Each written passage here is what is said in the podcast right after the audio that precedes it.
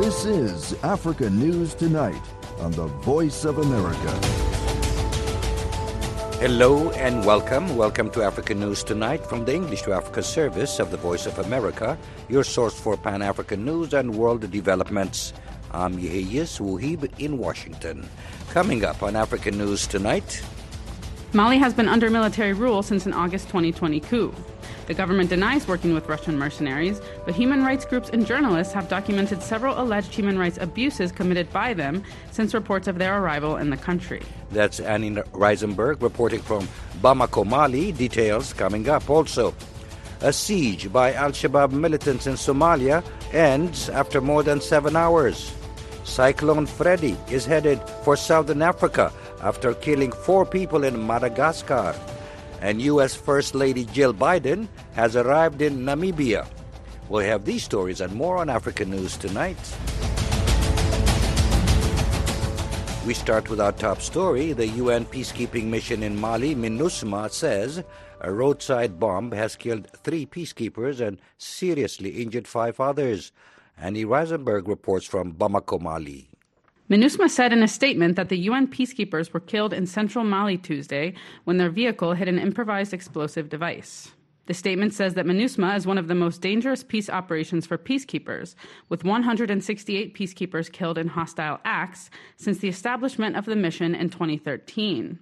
Mali and the Greater Sahel region have been battling an Islamist insurgency since 2012, when Islamists took over the north of the country. The French army intervened in 2013 to help Mali take back control of the north, but withdrew from the country last year due to concerns about Mali's military government working with Russian Wagner Group mercenaries.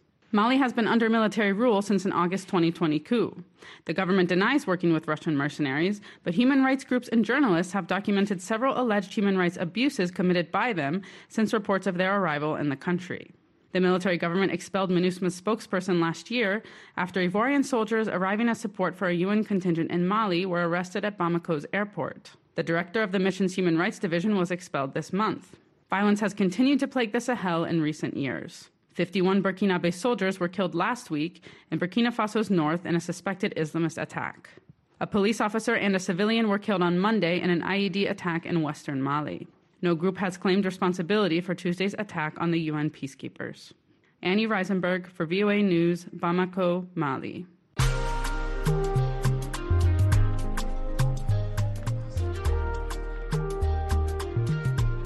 Dr. Jill Biden, the First Lady of the United States, arrived a short time ago in Windhoek in Namibia, the first stop on a five day Africa tour. At the State House, she met briefly with President Hage Geingob, who told reporters he felt the visit was a big honor. Biden also visited Heroes Acre, the monument to the fallen in Namibia's independence struggle with Namibian First Lady Monica Geingos. We'll be talking to Pearl Matibe on the line when we get in touch with her. A joint naval exercise involving South Africa, Russia, and China is underway amid concerns Russia will test what it calls a game changing weapon. South Africa is hosting the exercise off the east coast cities of Durban and Richards Bay. The government describes it as a routine despite criticism at home and abroad. Darren Taylor reports. Russian state news agency TASS says one of the Kremlin's warships is carrying its latest superweapon, a hypersonic cruise missile called the Zircon. According to the Russian military, the missile cannot be detected by radar because it travels at more than five times the speed of sound. President Vladimir Putin has called the Zircon unstoppable, claiming its range is more than 1,000 kilometers or 620 miles. TASS reported the frigate would hold a training launch this week without mentioning the Zircon, but South Africa's Defense Department denied there'd be a missile launch. The exercise coincides with the one year anniversary of Moscow's invasion of Ukraine on Friday. Western governments are concerned Russia's using the event as propaganda to showcase its military strength. The African National Congress, the ANC government, points to similar exercises it's held with other countries as evidence of the normalcy of its cooperation with Moscow. Maritime expert at South Africa's Institute for Security Studies, Tim Walker, says it's not a fair comparison. Russia is a belligerent state. It is currently engaged in an international armed conflict. The previous exercises with France and the United States were not held under those kind of conditions. This is a. South Africa says it maintains a neutral stance on the Ukraine conflict. It abstained from voting last year on a UN resolution condemning Russia. China and the former Soviet Union supported the ANC's struggle against apartheid, providing it with money, weapons, and military training.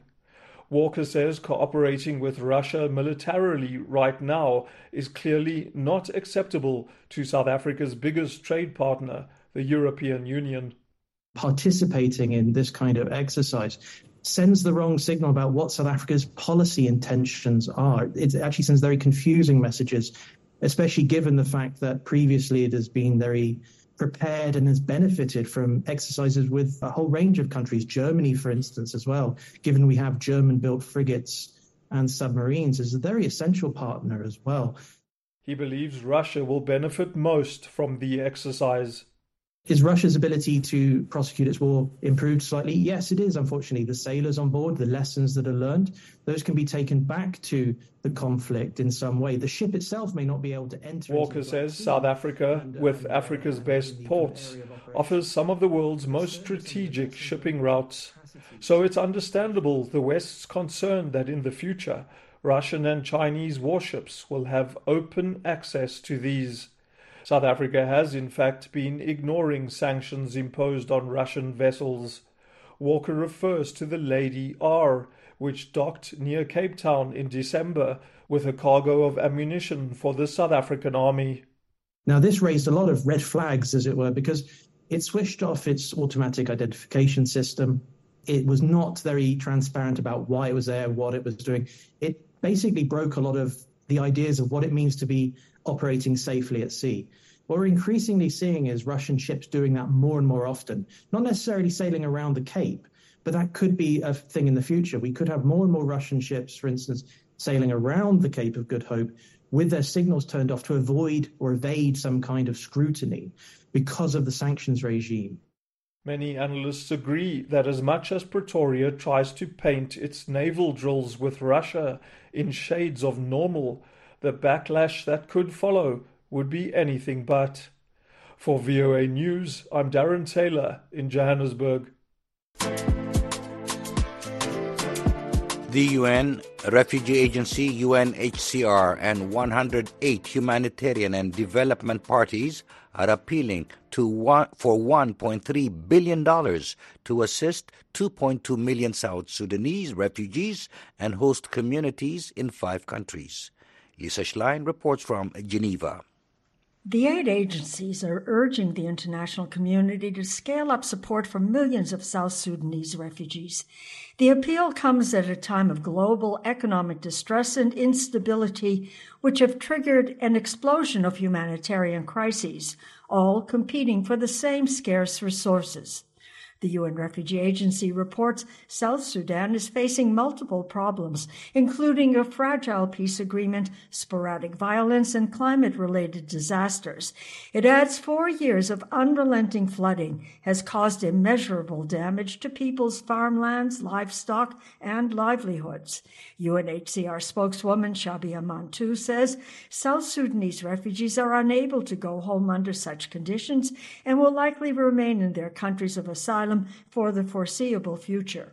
She says they are dependent upon support from international donors and the generosity of their host communities who can ill afford to provide for their needs. The appeal comes amid a worsening economic outlook across the region as the long term impact of the pandemic as well as the ripple effects of the war in Ukraine have pushed up fuel and food prices and increased unemployment. Host countries that have generously welcomed South Sudanese refugees are bearing the strain of the crisis amid staggering levels of underfunding. Only a third of the UN's funding requirements for South Sudanese refugees were met last year.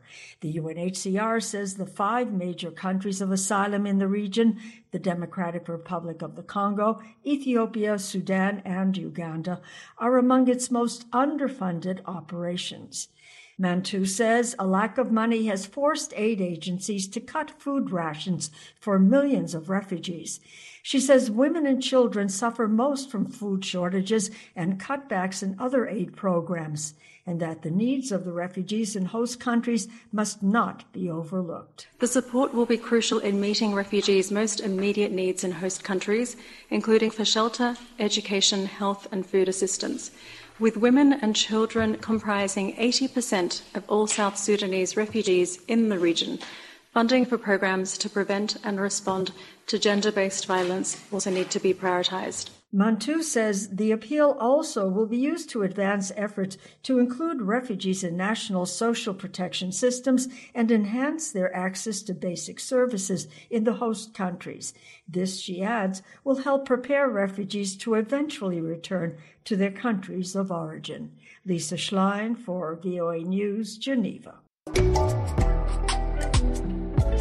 You're listening to Africa News Tonight on the Voice of America. Dr. Jill Biden, the First Lady of the United States, arrived a short time ago in Windhoek in Namibia, the first stop on a five day Africa tour.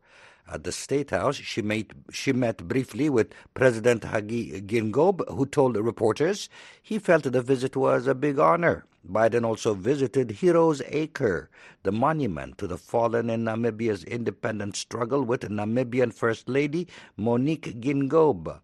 Biden said she came to Namibia because it is a young democracy and the U.S. government wants to support democracies around the world. She also said she met Geingob December, on December and they quickly built a friendship. Geingob in turn said Namibia's democracy, while young, is vibrant and the country's large youth population drives that democracy. For more on the Biden visit, we have political analyst Pearl Matibe on the line. Welcome to African News Tonight, Pearl. Uh, good, e- good evening.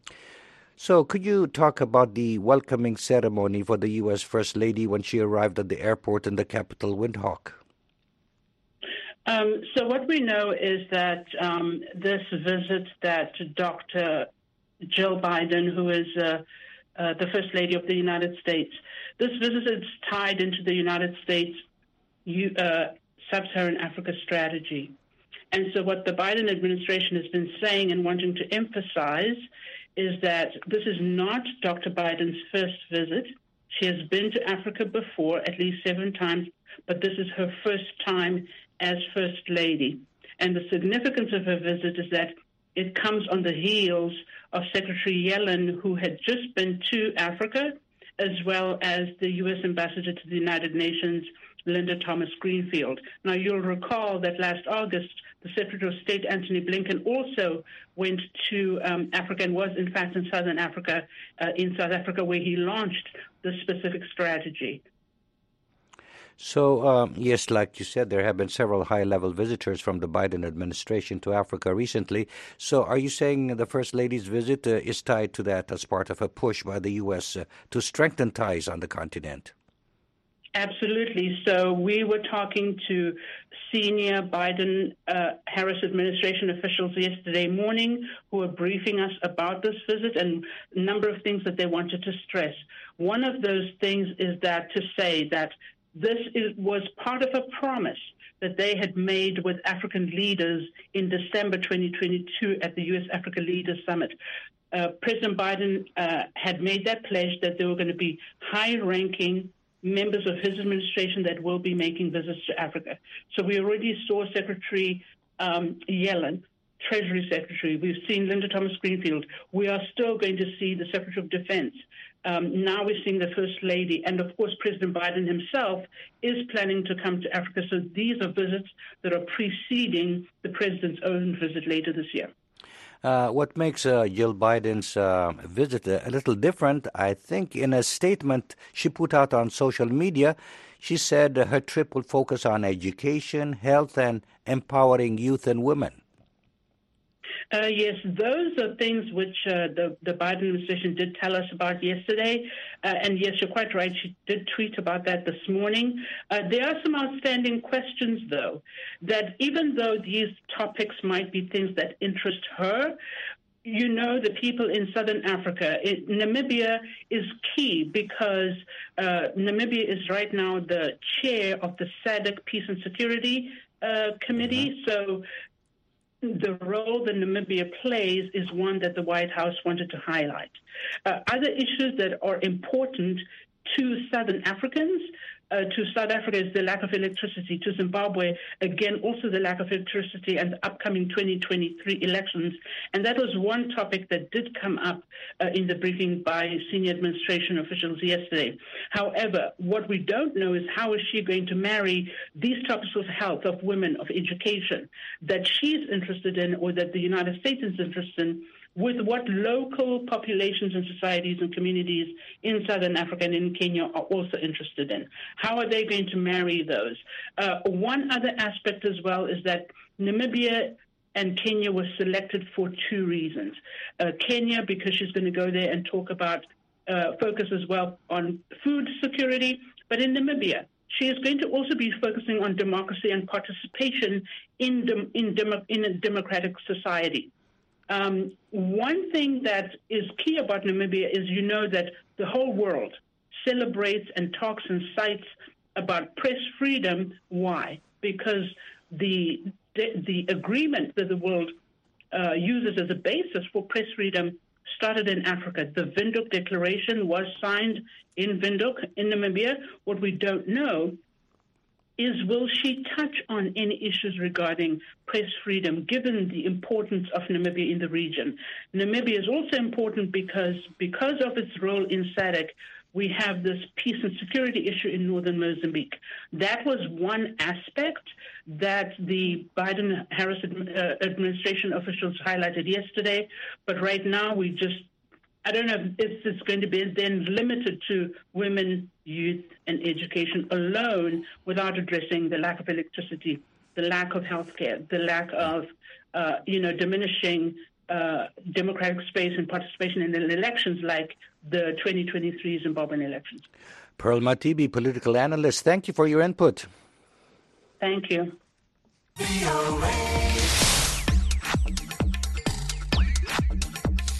On VOA Africa Radio, we let the sound tell you the story. News, sports, science, and entertainment available to you 24 7. Tune in on your local FM stations.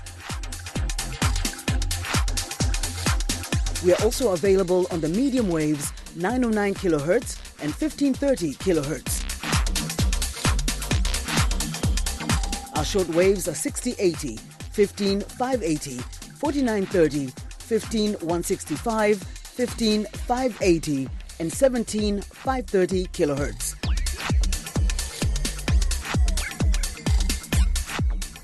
VOA Africa, your trusted source for news and information. This Saturday, the focus of the world will be on Nigeria as Africa's biggest economy and most populous country holds elections for president, vice president, and national legislators. VOA's Peter Clottey is in Abuja following the countdown to election. Welcome to African News Tonight, Peter. Thank you very much, Yahya. So, Peter, you've been on the ground there for a few days. Share with us some of your observations as Nigerians prepare to vote. Well, yeah, thank you very much for having me on the show. It's been interesting so far here. Uh, the campaigns for the presidential election have been particularly intense. Uh, all the presidential candidates, the 18 of them, are rounding off their campaigns in the run up to the elections on Saturday. Let us not forget that there is a senatorial election and House or House of Representatives elections also on Saturday. The gubernatorial elections will follow in two weeks. It has been very, very intense. I saw some um, a few supporters of various political parties going to the principal streets of uh, the capital here, Abuja, uh, with sometimes bullhorns, trying to convince people to vote for their respective candidates. So these are some of the activities going on now as these poll observers, both local and international poll observers, go around um, really compiling evidence about activities leading up to the election. Peter, can you talk to us about Nigeria facing multiple security challenges? indeed, um, the police uh, has assured people that in spite of the security challenges, they are up for uh, the challenge and they are prepared to resolve it. The chief of army staff or the military has also made it emphatically clear that they are ready to ensure that every soldier deployed during the day will be professional and ensure the territorial integrity of Nigeria is protected and maintained. These are some of the things that are going on. Of course, there are only a few pockets of um, incidents of reports of violence in certain parts of the country. Um, and, and, you know, a lot of Nigerians you speak with are saying these are just less than 0.5% of what is going on, that people are blowing it out of proportion, and that people are going uh, about their day to day lives. Unfortunately, there's this new currency uh, policy that is creating a lot of discomfort among the population. So people are expressing concern about it. Uh, it has political ramifications. It remains to be seen what will happen this Saturday during these elections. And uh, Peter, how about uh, INEC, Nigeria's Electoral Commission? How is it doing? Well, the Independent National, National Electoral Commission, or INEC, has assured Nigerians that they are ready and they will ensure that the elections are transparent and credible. They have deployed new um, machinery and new technology to ensure that each person who votes is the actual voter. However, some Nigerians are express, uh, expressing skepticism about the assurances being given by the Electoral Commission. They want to be proven wrong by the Electoral Commission to organize credible elections because they think that some, you know, political parties will use all kinds of means to try to win, you know, elections. But the Electoral Commission says that the technology they, it has deployed will ensure that people and their votes are protected and to ensure transparency during the election. It remains to be seen how these elections will go ahead. Uh, and uh, Peter, uh, lastly, I need to ask uh, to ask you this: uh, the currency crunch. Well, the currency situation is really um, causing a lot of discomfort in the population because some some people cannot have access to their cash that they have deposited in the in the uh, in the bank.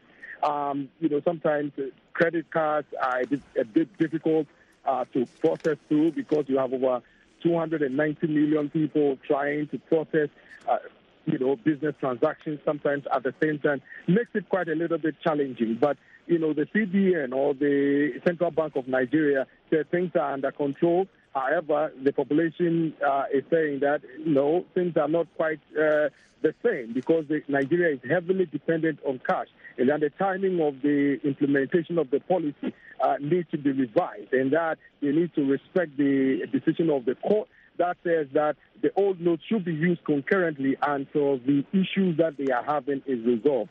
Well, let's see how the CBN rolls out uh, a review of the currency policy. Okay, VOA's Peter Clottey reporting from Abuja. Thank you for your input, Peter. Thank you very much, Hayes.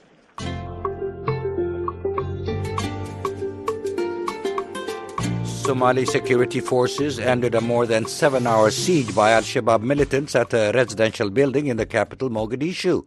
The Somali Ministry of Information said 10 people were killed by the militants and seven others injured in yesterday's attack on a care home for members of pro government forces who have been injured in military operations in central Somalia.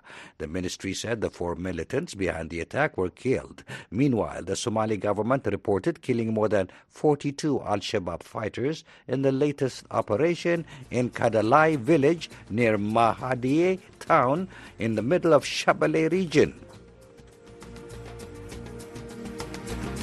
And with that, we wrap up this edition of Africa News Tonight. I'm Yeheyes Wuhib in Washington. For all the latest developments on the continent 24 7, visit our website at voaafrica.com. On behalf of our producer Mokwilia Baro and our engineer Bob Bass, thanks for choosing the Voice of America.